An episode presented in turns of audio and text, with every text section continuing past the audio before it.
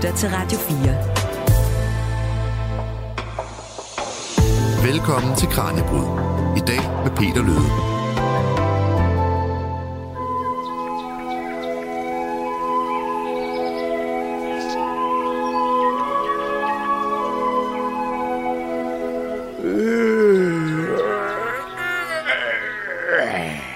Der er nu ikke noget som at vågne efter en god nats søvn. Og måske så er det også derfor, at spørgsmålet, har du sovet godt? Det er øh, et spørgsmål, som mange nok stiller til deres partner eller til deres børn, som noget af det første hver morgen. Og hvis vi nu skulle svare helt ærligt på det spørgsmål, så vil svaret i cirka hver andet tilfælde være, at vi faktisk har sovet dårligt. Ifølge den nationale sundhedsprofil for 2021 har lige under halvdelen af alle voksne nemlig været generet af søvnbesvær eller søvnproblemer inden for de seneste 14 dage.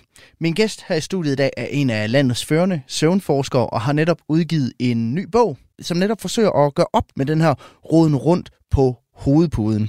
Og man kan faktisk kalde det en form for opslagsværk, du kan bladre op i for at få svar på alt det, der plager dig i løbet af natten. I løbet af programmet så ser vi nærmere på noget af den nyeste forskning inden for søvn. Vi skal også et smut forbi drømmeland og blive klogere på det, der foregår ind i hovedet på os, når vi sover. Og så skal vi selvfølgelig også indsamle en masse gode råd til, hvordan vi egentlig får en bedre søvn. Tusind tak, fordi du lytter med her på Radio 4. Mit navn er Peter Løde, og du lytter til dagens udgave af Kranjebrød.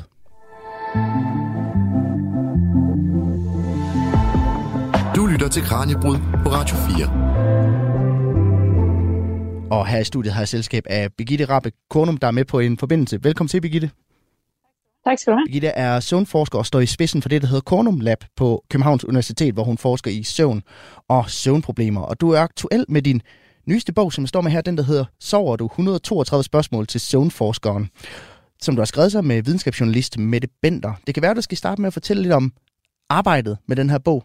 Ja, det var egentlig noget, uh, Karen Lyager fandt på. Hun er redaktør på Politikens Forlag, og så kontaktede hun mig, om ikke jeg havde lyst til at, at skrive sådan en bog med svar på spørgsmål. Og mit første svar var, at det ville jeg egentlig godt, men jeg havde ikke tid. og så var det, at hun sagde, ah, men hvad så, hvis vi uh, får fat i en rigtig dygtig videnskabsjournalist? Så, så kan I dele arbejdet. Det var så. Så var det i orden. Så, så Mette og jeg, vi har arbejdet sammen om den her bog. Vi har sammen udvalgt de spørgsmål, vi vil svare på, og så har jeg, det, man kan sige, det er mig, der, er, der har viden, så jeg har skrevet første udkast øh, til svarene, men så har Mette og jeg sammen arbejdet med teksten og sørget for, at den er let at læse og øh, tilpas, videnskabeligt, ikke for tung, ikke for let. Det har været en fantastisk god proces, og jeg, jeg er blevet rigtig godt tilfreds med resultatet. Og den her bog er jo bygget op omkring de her 132 spørgsmål og, og myter, som, som I tager fat på og forsøger at, at besvare. Hvor stammer de her spørgsmål fra? Er det nogen, I har fundet på, eller er det nogen, du, øh, du har hentet et eller andet sted? Det er nogen, jeg har hentet. Øh, jeg har øh, to gange holdt sådan et foredrag hos øh, offentlige foredrag i naturvidenskab, som foregår i Aarhus, og er streamet ud til biblioteker og forsamlingshus mange steder i landet. Og i forbindelse med de foredrag, så kan folk sms'e spørgsmål ind. Og fordi der er så mange, utrolig mange, der sidder og streamer de her foredrag, 15.000 rundt i landet hver gang, så fik vi jo rigtig mange spørgsmål ind på sms, og der, dem fik jeg lov at tage udgangspunkt i, så dem har vi brugt og sorteret. Så det er spørgsmål, der er kommet fra alle mulige mennesker rundt i landet. Så der, der, har været, der har været nok med spørgsmål at sortere i, så kan jeg næsten høre på det. Rigtig mange. Det tog noget tid at få dem sorteret ud og vælge nogen, der, der gav mening, der også var relevant for, for de fleste. Hvad er så udvalgt det ud fra? Altså, hvad er det, der har afgjort, at det lige er de her 132 spørgsmål, der er kommet med i bogen? Øhm, det skulle gerne være nogle spørgsmål, som kom sådan godt rundt i emnet. Så det er de udvalgt ud fra. Øh, og tit er der jo mange temaer, der går igen. Så selvom to spørgsmål er lidt forskellige, så er det alligevel lidt det samme tema. Så vi har virkelig prøvet at vælge nogen, der repræsenterer øh, søvn temaer helt bredt. Ja, det er egentlig det, der har været det primære. Og så skulle det jo øh, passe med, at det ikke blev alt for mange. I starten prøvede vi at sigte efter 100, men det var helt umuligt at skære det så langt ned. Så det er derfor, det blev 132. Fordi der var så mange gode spørgsmål, vi kunne næsten ikke øh, begrænse os. Men, men vi kom da ned på et fornuftigt antal til sidst. Og senere så skal vi også kaste os ud i en lille version af den der gamle leg 20 spørgsmål. Øh, for jeg har udvalgt nogle af spørgsmålene fra bogen, som jeg tænker, vi skal dykke øh, ned i senere i programmet, Birgitte. Men jeg kunne godt tænke mig at høre, hvem er det, bogen henvender sig til? Hvad håber du, folk de, øh, de bruger den til? Øh, den henvender sig til, til helt almindelige folk, øh, som, som ikke har en alvorlig sygdom. Altså også almindelige danskere, som nogle gange bøvler lidt med søvn, nogle gange sover meget godt, øh, som godt kunne bruge og, og få lidt råd til, hvordan, hvordan kan man lidt lettere håndtere sin søvn. Øh, og så er det også til folk, som bare er nysgerrige på emnet, som synes, det, det kunne være spændende at vide noget mere om. Det er trods alt øh, et stadie, vi bruger utrolig meget tid af vores liv i, øh, så hvis, man kan måske også bare have en generel nysgerrighed på, hvad er søvn egentlig for noget, og den type læsere vil også kunne finde rigtig meget spændende information i bogen. Hvad håber du så, at de tager, de tager med derfra, dem der, dem der ender med at læse bogen? Øh, jeg håber, man får lyst til at passe sin søvn, altså at man vil tage søvnen alvorligt og sørge for at få den søvn, man har brug for. Øh, og måske rette op på nogle dårlige vaner, man kunne, kunne gå hen og have, men måske ikke engang klar over, man har. Og så håber jeg også, at folk øh, får, får det med sig, at søvn er noget meget variabelt, og det er okay, at man behøver ikke at sove godt hver nat. Øh, altså, jeg håber egentlig, at folk vil tage lidt mere afslappet på deres søvn, også når, efter at have læst bogen, og måske forstår lidt bedre den store variation, der også er i søvn. Og øh, jeg tænker, at vi skal prøve at zoome lidt ind på den her situation, som mange danskere altså står i, hvor man måske går og gaber en lille smule i hverdagen, fordi man på den ene eller den anden måde lider af søvnproblemer.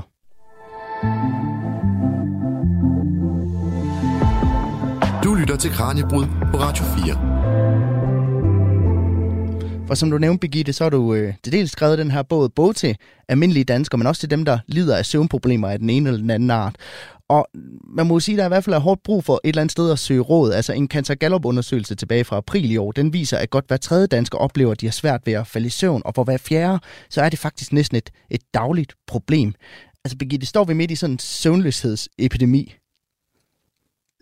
Ja, det kan man godt sige, vi gør. Øh, der er ingen tvivl om, at, øh, at søvnen er presset af det moderne samfunds øh, mange tilbud, mange andre tilbud, at, at det er nemt at, at komme til at glemme lidt sin søvn og prioritere andre ting. Der, der er så meget, man skal og gerne vil nå, og der er sådan et kæmpe udbud af underholdning døgnet rundt. Og så er det, at det godt kan gå lidt ud over søvn. Så det, det er der ingen tvivl om. En anden ting, der sker i de her år, er også, at der er kommet enormt fokus på søvn. Så det kan egentlig godt være, at ens søvn er måske ikke blevet dårligere, end den var, men er bare blevet mere opmærksom på, hvordan den er. Og det synes jeg faktisk er en utrolig god ting, at der er kommet mere opmærksomhed på søvnen, og hvor vigtigt det er at, at sørge for at få, få sovet nok. Men handler det om, at kvaliteten af søvnen er for dårlig, eller at vi er for dårlige til at gå ordentlig tid i seng, altså få nok søvn, eller, eller hvad er problemet? Det er meget forskelligt, hvad, hvad folk døjer med. Det er virkelig, øh, der, der kan være mange forskellige ting. Nogle de får ikke sovet nok på grund af, at de går for sent i seng, eller bliver forstyrret om natten af små børn, eller skal for tidligt op, eller hvad det nu kan være, livsomstændigheder. Andre de har svært ved at falde i søvn, eller vågne om natten og kan ikke sove igen, og måske på grund af stress, tankemøller, hvad det nu kan være. Så det, det er ikke fordi, de går for sent i seng, det er mere fordi, det så kniber med faktisk at sove, når man først ligger der. Så er der jo også masser af sygdomme, der, øh, der spiller ind på søvnen. Så der findes en helt stor gruppe af mennesker, som har forskellige sygdomme, psykiske sygdomme, hjertekarsygdomme, metaboliske sygdomme, immunrelaterede sygdomme. Alle de sygdomme kan også gå hen og forstyrre søvnen. Så der er utrolig mange ting, der kan, der kan ligge under, at man ikke synes, at ens søvn fungerer. Ja, fordi det er, jo, det er jo noget, som de fleste kender, kender til, det her med at, at få dårlig søvn, i hvert fald en gang imellem. Hvad er sådan de mest udbredte eller typiske søvnproblemer? Altså det, der går under ligesom problemer, udover det med, at man bare bruger for lidt tid i seng, det, det, er jo ikke, det er jo mere et valg, kan man sige, end et problem. Øh, det er så et problem for helbred. det er en dårlig vane. Det er ja. noget Ja, det er en dårlig vane. Men ellers så det typiske, det er, at man øh, ikke kan falde i søvn om aftenen, når man går i seng. Det er en mulighed. Eller man kan ikke øh, sove ret længe, uden så vågner man midt om natten og kan ikke sove igen. Eller altså, det vil sige, det er lidt det samme som at vågne meget tidligt og ikke kunne sove igen. Så det er sådan, altså det er det folk døjer med, at de enten ikke kan falde i søvn, eller også vågner rigtig mange gange og får afbrudt søvn lidt for ofte. Men hvornår bliver de her søvnproblemer så til noget, der, der kræver en form for behandling? Der skal det være meget sent. Øh, hvis, man, øh, hvis man skal have diagnosen insomni, som er sådan klinisk søvnløshed, så skal man have søvnproblemer i mindst tre måneder i træk.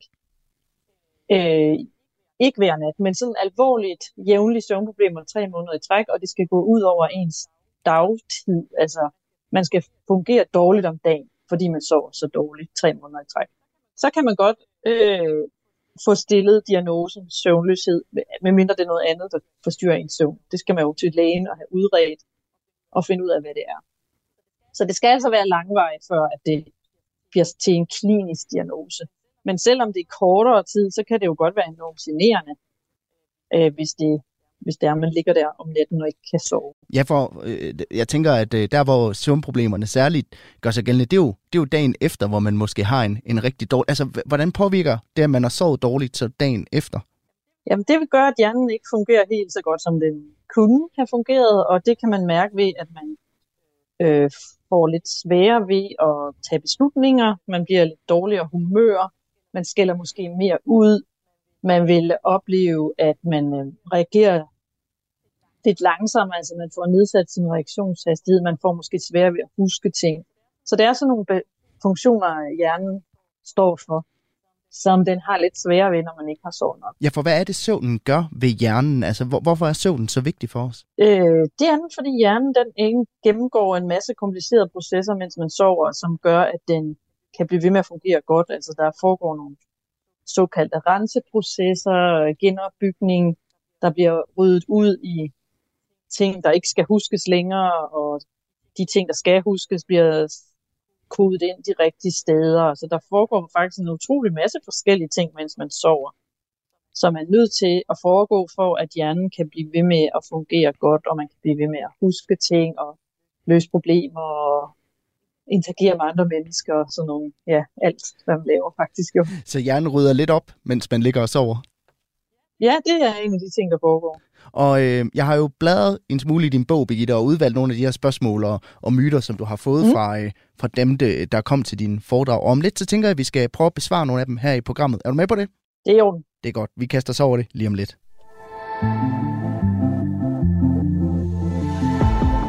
Du lytter til Kranjebrud på Radio 4.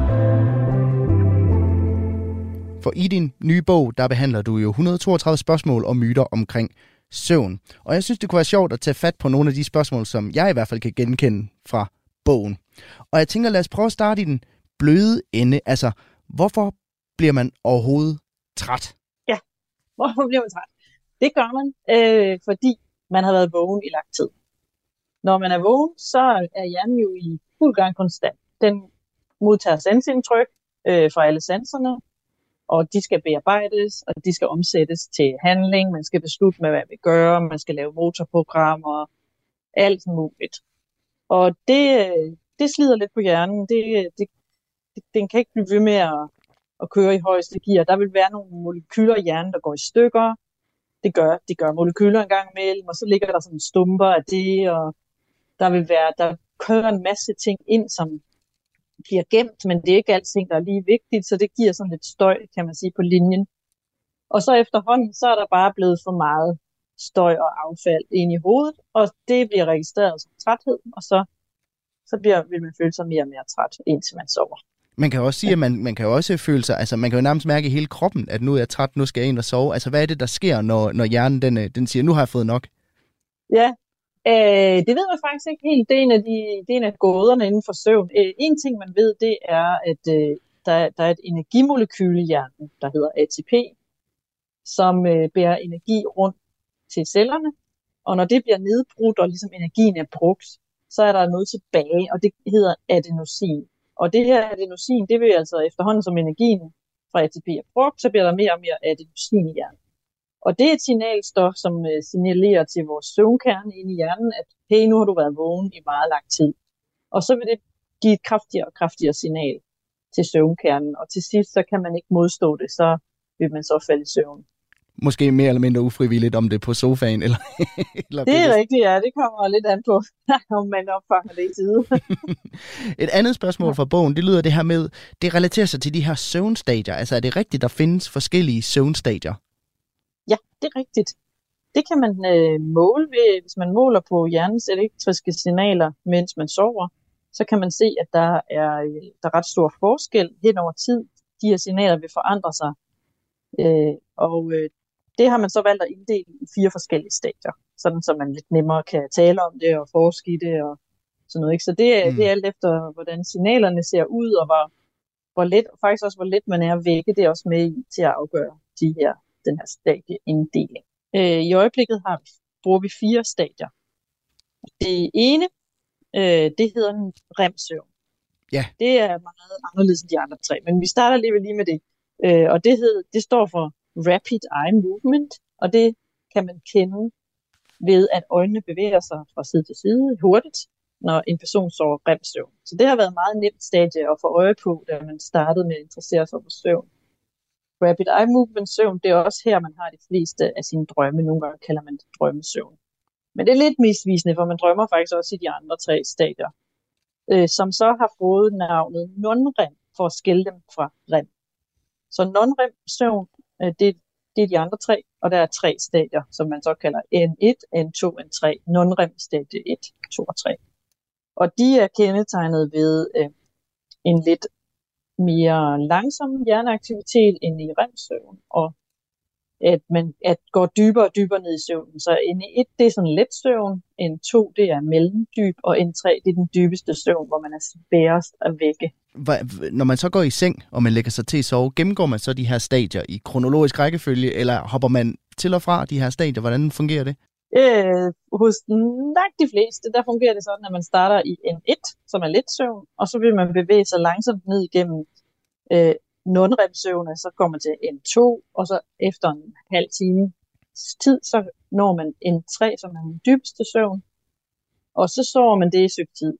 Og det kan hjernen ikke blive ved med så længe, men det kan den måske klare en halv time, tre kvarter eller sådan noget der. Og så vil man bevæge sig tilbage op i de lette søvnstadier og slutte med remsøvn. Og nu er det så gået en time, cirka. Det er ja. forskelligt, men det er omkring. Og så, så øh, søvnen, så tager den en runde mere. Så går den videre i N1, N2, N3, tilbage til rem-søvn. Og det kalder man søvncykler, at hjernen går frem og tilbage mellem let og dyb søvn igennem hele natten. Og de, det er forskelligt, hvor lang en søvncyklus er, men måske cirka halvanden time. Så dem kan man jo så nå fem af på en nat. Ja, så man kan nå en, en 4-5 ture i Manation i løbet af en, af en nat, øh, en god nat søvn. Ja. ja. Er det så den dybeste søvn, der, der er den vigtigste at få? Det er jo et spørgsmål fra bogen også. Ja, det, det er rigtigt. Det er et spørgsmål. Ja, men øh, svaret er nej. De alle, alle søvnstadier er vigtige, og det har man set i utallige studier, hvis man forstyrrer det ene eller det andet, så giver det problemer Øh, med hjernens funktion. Og det, det tyder på, at de forskellige stadier er afhængige af hinanden. For at kunne have god dyb søvn, så skal man også have god remsøvn, og omvendt for at have god remsøvn, så skal man også have de andre stadier. Øh, og det er måske også derfor, de skifter frem og tilbage på den her måde, fordi de er ret afhængige af hinanden. Så for at have god søvn, så skal man have alle stadier, og de skal skifte på den her måde mellem hinanden i løbet af natten. Men hvor meget skal vi så egentlig sove hver nat for at få det, vi, det, vi har brug for? Det er jo individuelt, hvor, hvad ens søvnbehov er. Øh, næsten alle mennesker de vil have et søvnbehov på mellem 7 og 9 timer, som er ligesom er deres indre biologiske søvnbehov. Hvor efter de har sovet 8 timer, så er hjernen helt frisk igen. Og det kan være svært at vide, hvad ens eget søvnbehov er, men man kan prøve at mærke efter om formiddagen, hvordan man har det. Der ved måske 11-tiden om formiddagen, der, det er der, hvor man bør være allermest frisk. Så hvis man er helt frisk og kan klare alle problemer, som inden for som man vil blive stillet overfor. Ja, hvis man står i stedet mellem 7 og 9 timer, altså, så er man også sådan rimelig, rimelig sikker. Så man, så man på den sikre side. Et andet ja. spørgsmål fra din bog, som jeg synes var ret interessant, det er det her med, sover man bedre om natten end om dagen? Ja, altså øh, det kommer an på, hvordan man er indrettet biologisk.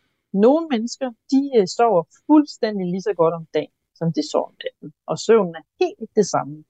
Så sådan en halvanden times middagslur, det er også en søvncyklus, og man når også igennem alle faser.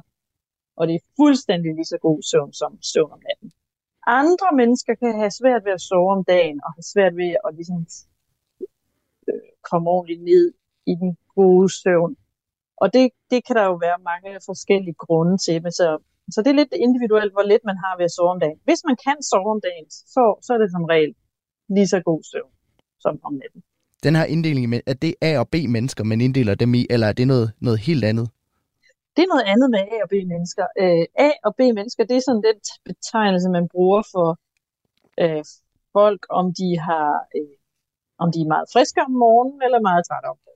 Så sådan nogle morgenmennesker, som er meget friske om morgenen, og så til gengæld bliver lidt træt om aftenen, dem kalder man A-mennesker, morgenmennesker. Og det andet, det modsatte, natteravne, det er det, man også nogle gange kalder B-mennesker. Et andet spørgsmål fra bogen, som jeg tænker måske er stillet af en, der, øh, der har en, et teenagebarn, det er, kan man sove for meget? ja. Øh, ja, det er et spændende spørgsmål, og øh, svaret er sådan i udgangspunkt nej. Man kan ikke sove for meget, fordi hjernen kan ikke blive ved med at sove. Når den er færdig med sine søvnprogrammer, så vågner man, og så kan man ikke sove igen. Så på den måde, så kan man ikke sove for meget. Det, man kan komme til, det er øh, at bruge for meget tid i sengen. Mm. Måske teenager, dem skal man ikke være så bekymret for, men det er måske mere, hvis man kommer lidt op i årene, og synes, man sover dårligt, så kan man måske komme ind i sådan en dårlig vane med at gå meget tidligt i seng, ligge 12 timer i sengen og rode rundt og ikke rigtig få sovet så meget. Og... Så egentlig sover man ikke for meget, men man ligger for meget i sengen, og det kan godt forstyrre søvnen faktisk paradoxalt nok øh, ret meget, hvis man bruger for meget tid i sengen, uden at sove. Og et, øh, et sidste spørgsmål, der relaterer sig til en dårlig vane, som jeg i hvert fald ved, jeg har, det er det her med snusknappen på alarmen. Altså, sker der noget ved, at man lige snuser den en gang imellem? Nej, altså det er sådan en ting, der har floreret meget, at øh, der var nogen, der mente, øh, at det var forfærdeligt at snuse, og det, det skyldes, at øh, hvis man sover rigtig dybt, og så bliver vækket af vækkeuret, det vil altså sige, at man har sovet for lidt på det tidspunkt, hvor vækkeuret ringer, sådan så man, bliver, man vågner med et kæmpe chok, for man bliver hævet ud af den dybe søvn. Så vil ens puls stige, blodtrykket stige, det er lidt hårdt for kredsløbet lige der, fordi man får sådan en chok. Og hvis man så falder i søvn igen, og når at falde rigtig godt i søvn, og så giver sig selv et kæmpe chok igen, fordi man kører med snusknappen, så kan man få givet hjertet sådan en kæmpe chok der en 3-4 gange, og det er ikke så sådan. Men hvis man ikke bruger snusknappen på den måde, hvis man er egentlig vågen, og man ligger måske bare og slummer lidt, og så snuser man, og så kommer væk ud med sin lyd, men man får ikke et kæmpe chok, så er det intet problem. Så der må man lige øh, vurdere, er det, hvorfor bruger jeg snusknappen? Er det fordi, jeg skal op fire timer efter, jeg er gået i seng? Der er måske nogle andre ting, man skal overveje, og til gå lidt før i seng i stedet for. Eller er det bare, fordi man er en lidt langsom vågner, og lige skal ligge og og lige bruge lidt tid på at blive helt vågen, altså, og så bruger snusknappen som sikkerhed, så er det intet problem. Og i bogen, der tager du altså også nogle husmorråd og søvnmyter under, under kærlig behandling. Og lidt senere i programmet, der tænker jeg, at vi skal dykke lidt ned i nogle af dem. Men øh, først så vil jeg gerne kaste mig over noget af den nye indsigt i Drømmeland, som forskningen har givet os de seneste år.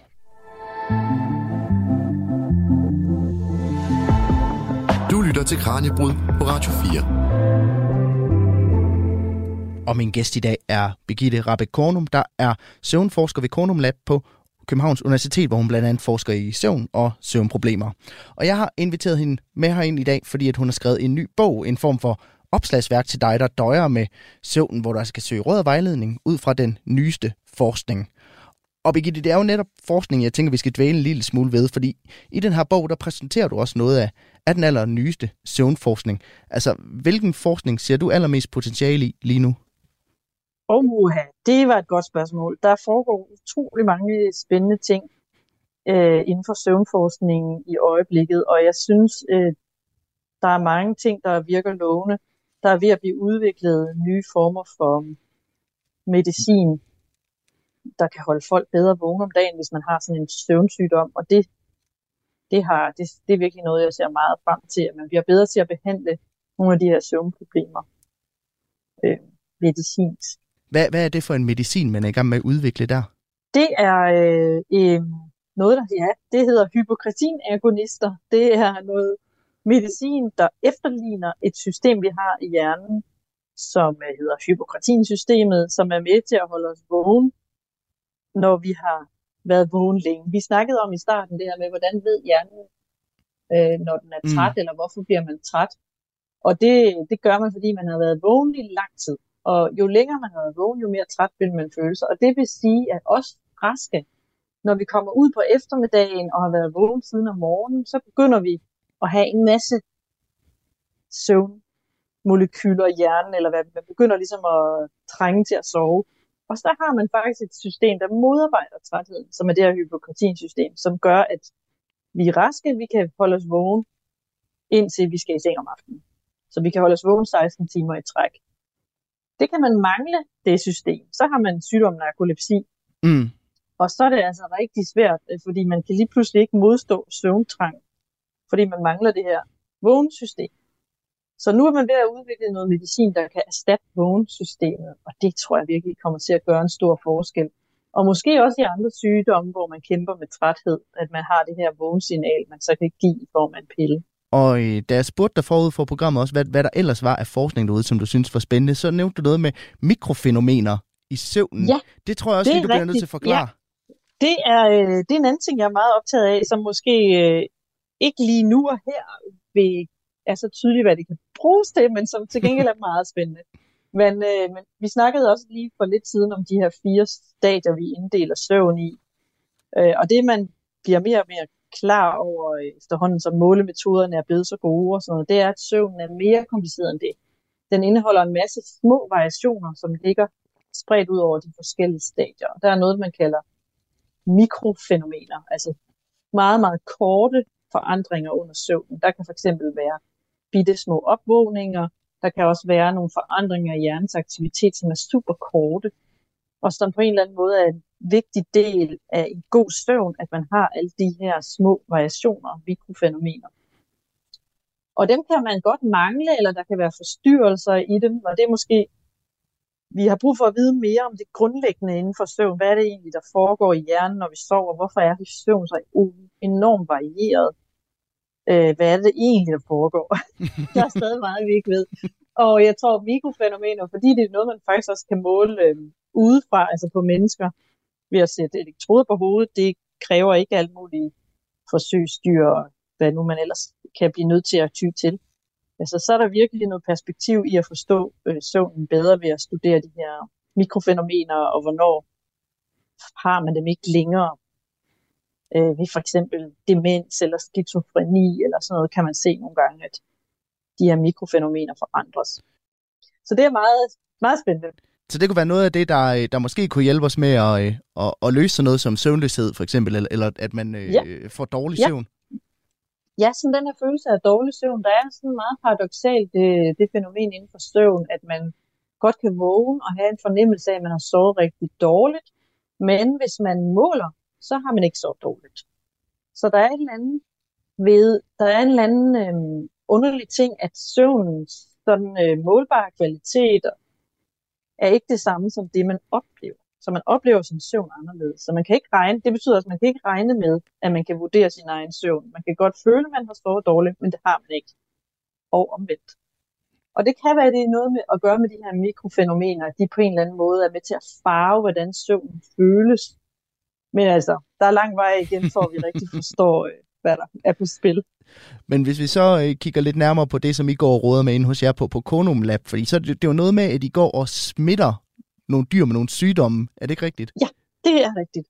Noget, øh, jeg er meget optaget af i min forskning, det er, hvordan øh, immunforsvaret kan påvirke vores søvn. Og det sker blandt andet, hvis man har influenza, eller vi har jo alle sammen prøvet med corona, virus. Øh, hvis man har sådan en kraftig virusinfektion, så bliver man meget træt. Og det er en helt naturlig del af sygdomsforløbet, og det skal gerne gå over igen. Men øh, nogle mennesker, de bliver ved med at være trætte i meget lang tid, efter de har haft en virusinfektion. Også selvom virusen er bekæmpet for længst, så er det som om, den har sat sig nogle spor i kroppen og i hjernen, som øh, forstyrrer søvnen, selvom virus er væk. Og det er noget, vi interesserer os for. Og for at kunne studere det ordentligt, så giver vi mus influenza, Mhm. Ja. og øh, så tager vi deres hjerner ud på udvalgte tidspunkter og undersøger, hvordan virus har forandret hjernen. Og der kan vi faktisk måle ret utrolige øh, forandringer selv, når musene umiddelbart ser helt raske ud igen. Altså, så kan vi måle, at, at influenza på en eller anden måde har forandret hjernen og altså, sat sig sådan et blivende aftryk. Og det er, det er jo vildt spændende, hvis vi kan forstå det aftryk bedre, så kan det være, at man, man kan, der kan være håb for, at man kan begynde at behandle den type langvarig træthed efter infektioner. Så hvis man går og føler sig lidt træ- træt, så kan det simpelthen være fordi, at du måske har haft influenza for, for noget tid siden.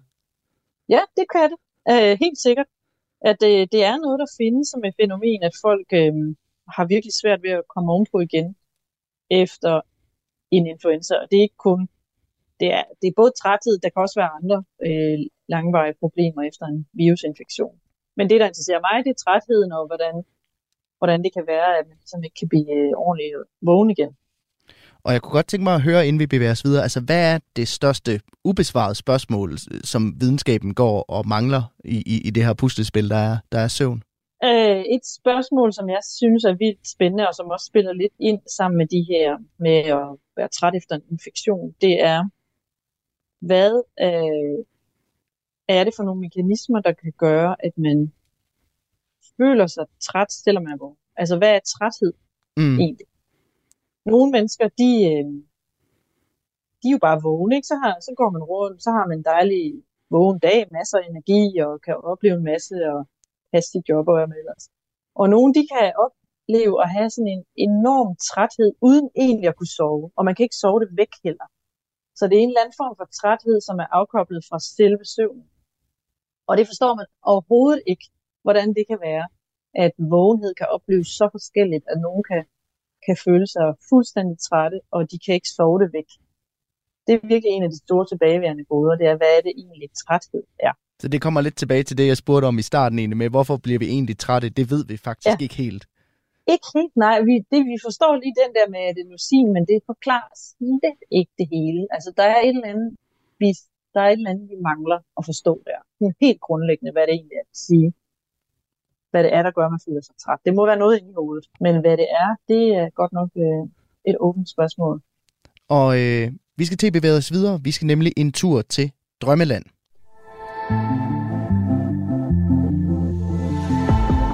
Du lytter til Kranjebrud på Radio 4. For noget af det, der relaterer sig til det at sove, det er jo det her med drømme. Og det kan være, Birgitte, du lige kort skal forklare, hvad er drømmenes funktion? Det er faktisk også jo en af de ting, man ikke rigtig ved. Øhm, man har der er ingen tvivl om, at man har drømme. Også dem, der ikke kan huske deres drømme, har drømme. Det har man øh, undersøgt på forskellige måder. Så det er noget, der hører til. Det er en fast del af søvnen, er, at, at hjernen laver de her billedsekvenser, som, hvor man oplever de mærkeligste, utroligste ting og sager. Og øh, det er hyppigt noget, der optræder sammen, samtidig med rem-søvn, som er sådan meget aktivt stadie, søvnstadie, hvor hjernen er i fuld gang med at bearbejde dagens oplevelser. Men præcis hvorfor drømmene er der, altså om det tjener et formål, det, det ved man ikke. Man har, der findes masser af teorier øh, om det. Men øh, det er endnu ikke afgjort, hvilken af dem, der er den korrekte. Tilbage i april 2020, der havde min kollega Ditte Maj Gregersen selskab her i studiet af psykoterapeut Lars Hem til en snak om netop drømmen. Og her dykkede de ned i blandt andet de her bizarre, underlige narrativer, som vi opbygger oven i hjernen. Og blandt andet så fortalte Lars Hem om et studie, hvor man havde spurgt folk, som der netop var blevet vækket i forskellige søvnstadier, om hvorvidt de havde drømt eller haft nogen anden form for mental aktivitet. Og de gav nogle ret forundrende svar, som Lars Hem han fortæller om her. Og han taler altså med norsk dialekt, så det kan godt være, at man lige skal spidse ører en gang. Ja, så man, øh, når man spørger folk, øh, det var ligesom det første opdagelse, øh, når man opdagede sammenhængen mellem drømme og remsøvn. Så øh, øh, var det typiske, at folk sov i et søvnlaboratorium, og når hjernen så viste, at man var i en øh, rem-periode, så ble man vekket, og så kunne man 90% av gangene, 94% av gangene fortelle en drøm. Og hvis man ble vekket utenfor den perioden, så var det, kunne man også noen ganger fortelle, noe som, uh, fortelle en drøm, men som oftest uh, hadde man ikke noen drøm å fortelle. Men hvis man spurte de som ble vekket utenfor den perioden på en litt annen måte og sa husker du noe fra din søvntilstand, eller husker du noe fra Så fikk du oftere svar tilbake at uh, de husket noe, det var noen bilder, uh, det var som uh, situasjoner, det var noen erindringsbilder. Men det hadde ikke, men det hadde som oftest ikke den karakter som eh, drømme har, som har denne eh, karakter av en historie som fortelles. Eh, narrativ struktur, som man kaller det. Og et drømmejeg som opplever noe og skal noe og har hensikter. Flykter fra noen som du gjorde i din barndomsdrøm, eller uh, lenges etter noe som man også kan gjøre. Altså et, som har en historie som er uh, affektivt, er preget av følelser. Som en typisk remsøvndrøm vil være. Mm. Så det er liksom, altså nu siger to forskellige former for drømme, eller sådan, kan man sige det? Det var i hvert fall den første tolkningen av det. Det er mulig at man i de senere år, jeg har ikke fulgt så tett med forskningen der, eh, har kommet opp med eh, noe annet, men jeg, det, jeg tviler nå egentlig på det. Jeg tror at det, det altså, men man holder fast i at det er ikke en én-til-én sammenheng mellom rem-søvn, rem-tilstanden og de dramatiske drømmer, de narrative drømmer. Det er fremdeles noen uh, eh, som vekkes fra en ikke-rem-tilstand, som kan fortelle en drøm som er like så dramatisk, men hvilken som helst rem-drøm. Uh, og alt dette har jo å gjøre med at vi går ut fra at når vi vekker folk, så er det de forteller, er hva som skjedde like før vi vekket dem. Ja. Vi vet jo dypest sett ikke om ikke det de forteller er noe som skjedde for en halvtime siden. Og som de bare husker idet de våkner opp og ikke er klar over at de har husket. Altså, det, det, er noe med observasjonen av drømme som er uh, litt eh, uh, ustabilt, kan man si. Så derfor, når man undersøker drømmes innhold, så pleier man konvensjonelt, liksom i den psykologiske forskning i hvert fall, å si ja, men det er den fortelling man har når man er våken. Altså, det er, om jeg så må si, baseline i den. Ja, og der kan man jo også, når man skal genfortælle noget, det kan jo være, at man censurerer sig selv, fordi man har haft øh, en seksuel drøm, eller noget, der var skamfuldt, eller et eller andet. Ja, det, det, det kan godt være det. Når øh, det, det, det, kan, det kan godt være det. Men ja. jeg tror det faktisk ikke, øh, altså, at det er så øh, ofte. Altså, øh, øh, når jeg spør øh, øh i spørreskjemaer øh, unge dansker som jeg har gjort en gang, om de har øh, eksplicit seksuelt indhold i sine drømme, så vil de fleste av dem si, altså langt mer enn halvdelen, ja, det, det hender. Og noe øh, 15-20 vil si det sker faktisk rett ofte. Det var altså min kollega Ditte Maj Gregersen, der talte med Lars Hem via en forbindelse tilbage i 2020. Og lad os rejse fra drømmenes verden og tilbage til at dykke lidt dybere ned i din bog, Birgitte. Om lidt så øh, tænker jeg, at vi kaster os over nogle af de myter, som du har sat dig for at be- eller afkræfte i bogen.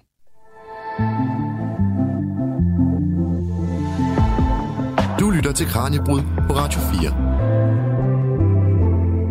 I dag i Kranjebrud, der tager vi søvnen under kærlig behandling, og det gør vi, fordi at dagens gæst har skrevet den bog, jeg står med her, Sover du 132 spørgsmål til søvnforskeren.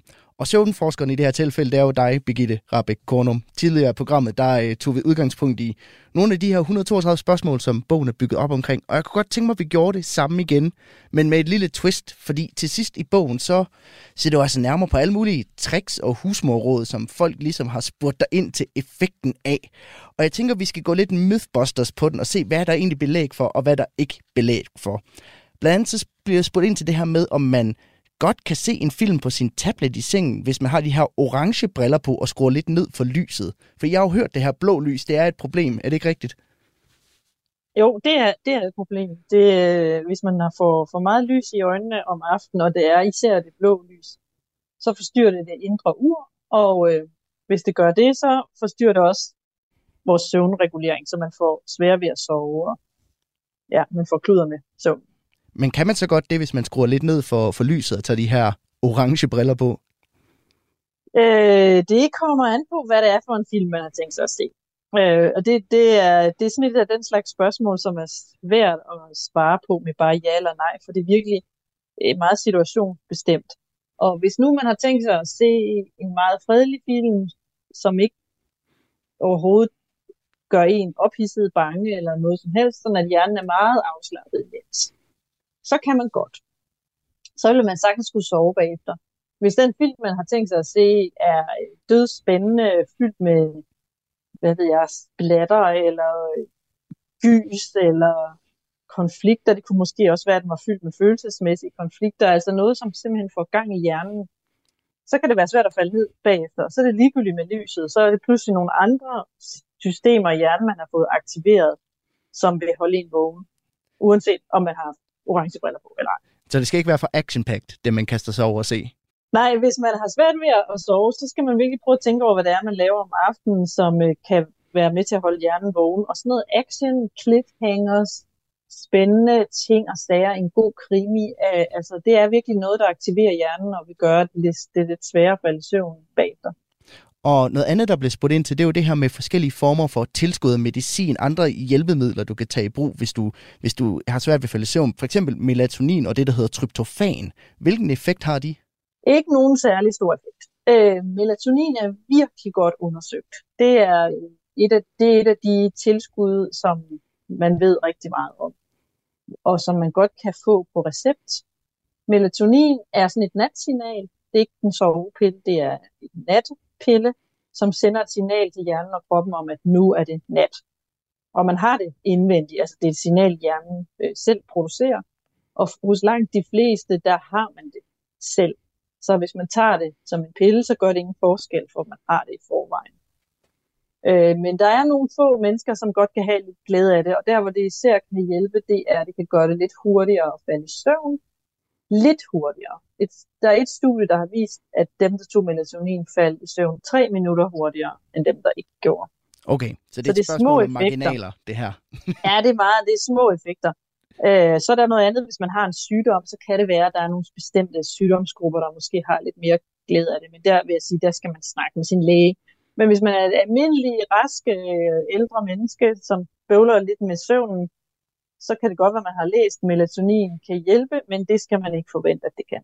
Tryptofan, så nævnte du også lige, det er øh, ikke nær så godt undersøgt.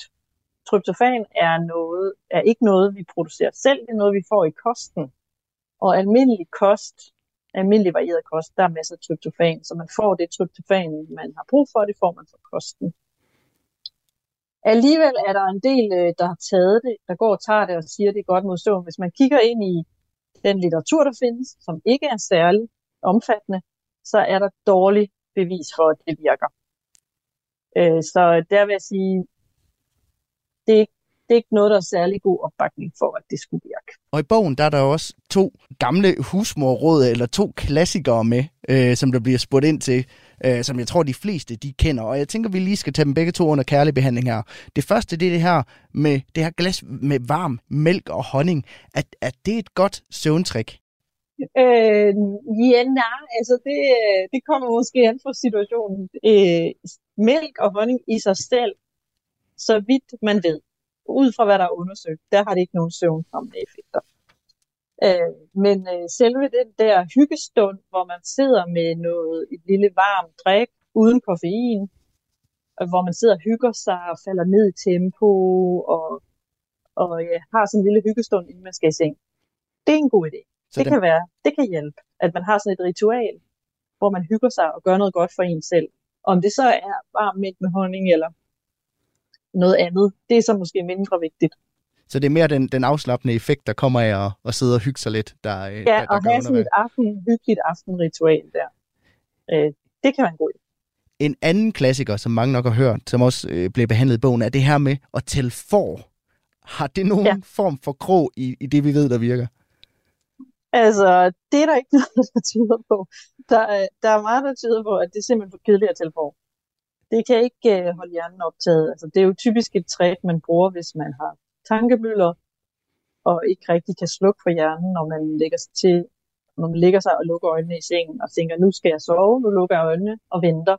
Det er for, man, man skal forvente at vente. Det er helt naturligt, at vi lige skal vente lidt, før søvnen kommer. Og nogen øh, har lidt svært ved den der ventepause, og så kan de give sig til at tælle for, men telefon, det er jo bare noget af det mest kedelige, man kan foretage sig. og så kan det ikke holde tankemølleret på afstand. Altså alligevel, så virker det ikke. Så det, øh, det er næsten den modsatte effekt af den action-packed film, at det er simpelthen for kedeligt til, at, øh, ja, at der så, kan ske noget. Så det kan jeg ikke, så må den finde på noget andet, ikke? Så kommer der alle mulige tanker og afbryder formen. Men, så, men, øh, men vi kan lige sige samme åndedræt der, at hvis man kan finde noget at tænke på, som ikke er for, men som er spændende nok til at holde ens tanker beskæftige, så er det været en rigtig god idé.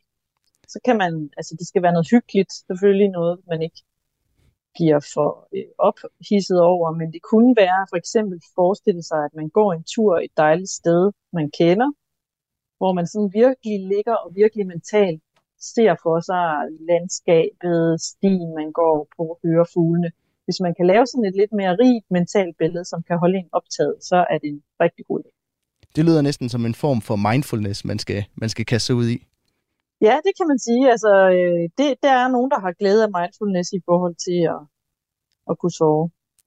Og øh, Birgitte, vi skal så småt til at runde af for i dag. Jeg kunne godt tænke mig, at vi brugte de sidste tre minutter, vi har sammen til at lave en, en opsummering af, af dagens program. Fordi det lyder jo til, at der er enormt mange faktorer, mm. enormt mange ubesvarede spørgsmål, også når det kommer til, til søvn. Og den har godt halvdelen af danskerne, der jævnligt har, har søvnproblemer. Altså, hvad skal de have i baghovedet næste gang, de ligger og vender og drejer sig?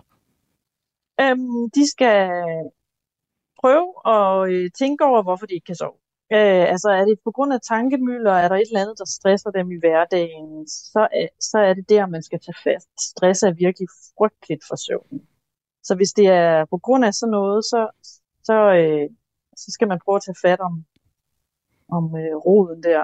Det kan også være, at det er noget andet, man har nogle dårlige vaner i forhold til kaffe, lys om aftenen, alt for spændende film, hvad ved jeg. Altså, så prøver at finde ud af, hvad er det, der, for, hvad er det, der holder en vågen.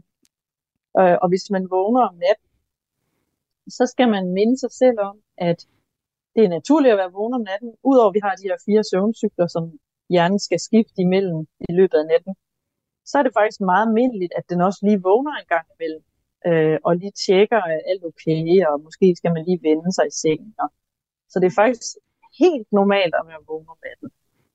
Og det skal man bare lige minde sig selv om, når man er vågen om natten, og hvis man skal ud og tisse og sådan noget, at det er ikke noget problem, fordi søvnen er i forvejen meget variabel. Når man så går i seng igen og falder i søvn igen, så fortsætter den bare der, hvor den var kommet til. Det er ikke sådan, at søvnen starter forfra, når man har været op om natten. Så det skal man ikke være bange for. Tværtimod, det er en naturlig del af nattesøvn, at man også er vågen. Og nu har vi talt en, en hel del om, hvad, hvad man skal gøre, hvis man har, har søvnproblemer. Hvad skal man i hvert fald ikke gøre? Øh, man skal endelig ikke gå i panik over det. Det er nemmere sagt end gjort. Man skal prøve at tage det lidt øh, med pyt, øh, pytknappen øh, og være sådan, åh, nu har jeg sovet i nat, pyt, ved du hvad. Øh, lad mig sørge for at komme ud alligevel og gøre de ting, jeg har planlagt. Fordi hvis man først går i stå og, og har ondt af sig selv og bliver indenfor, så kan det blive endnu sværere at sove godt. Så det er vigtigt at tage det lidt øh, afslappet og, og trykke lidt på pytknappen en gang imellem og prøve at lade være med at komme ind i en meget dårlig øh, cirkel, hvor man ligger for meget på sin sofa og får for lidt indtryk. Hjernen har godt af, at der sker noget om dagen, så vil man også sove bedre. Birgitte Rabeck Kornum, tak fordi du havde lyst til at gøre mig selskab i dag. Ja, det var det så lidt. Tak for, det jeg måtte. Og hvis man søger flere råd, så kan man gå ud og få fat i din bog, Sover du 132 spørgsmål til søvnforskeren, som altså er på gaden nu.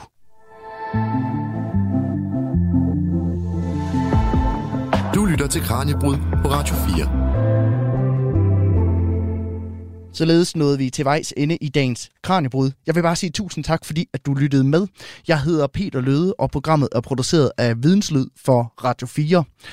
Og så vil jeg bare lige minde om, at hvis du vil høre flere udsendelser af Kranjebrud, så kan du selvfølgelig lytte med alle hverdage kl. 12.10 her på kanalen, eller du kan gå ind i Radio 4's app, som du finder på App Store og på Google Play. Der kan du nemlig høre alle de tidligere udsendelser som podcast. Tusind tak for i dag. Vi lyttes ved igen i morgen her på Radio 4. Du har fået til job at synge kor for ABBA. Jamen, jeg var ikke simpelthen klar over, hvor sindssygt det egentlig var. Det var jeg jo ikke. Jeg var jo bare ni år og glad i låget. Musik er en hurtig genvej ind bag facaden. Jeg følte jo, at alle de sange var til mig. Ind bag den offentlige person. Jeg kiggede ind i et mørke. Det er jo der, jeg skal hen. Det er jo der, alt trøst er. I Portrætalbum bruger Anders Bøtter musikken til at vise nye sider af sine gæster. Carmen Køllers uh, Axel Byvang, har han en playlist? Jeg ved ikke, om jeg tør sige det. Det er så pinligt. Blandt andet Backstreet Boys. Lyt til Portrætalbum i Radio 4's app, eller der, hvor du lytter til podcast. Radio 4. Hold kæft, mand. Det turde Ulla Terkelsen ikke, det der. Ikke så forudsigeligt.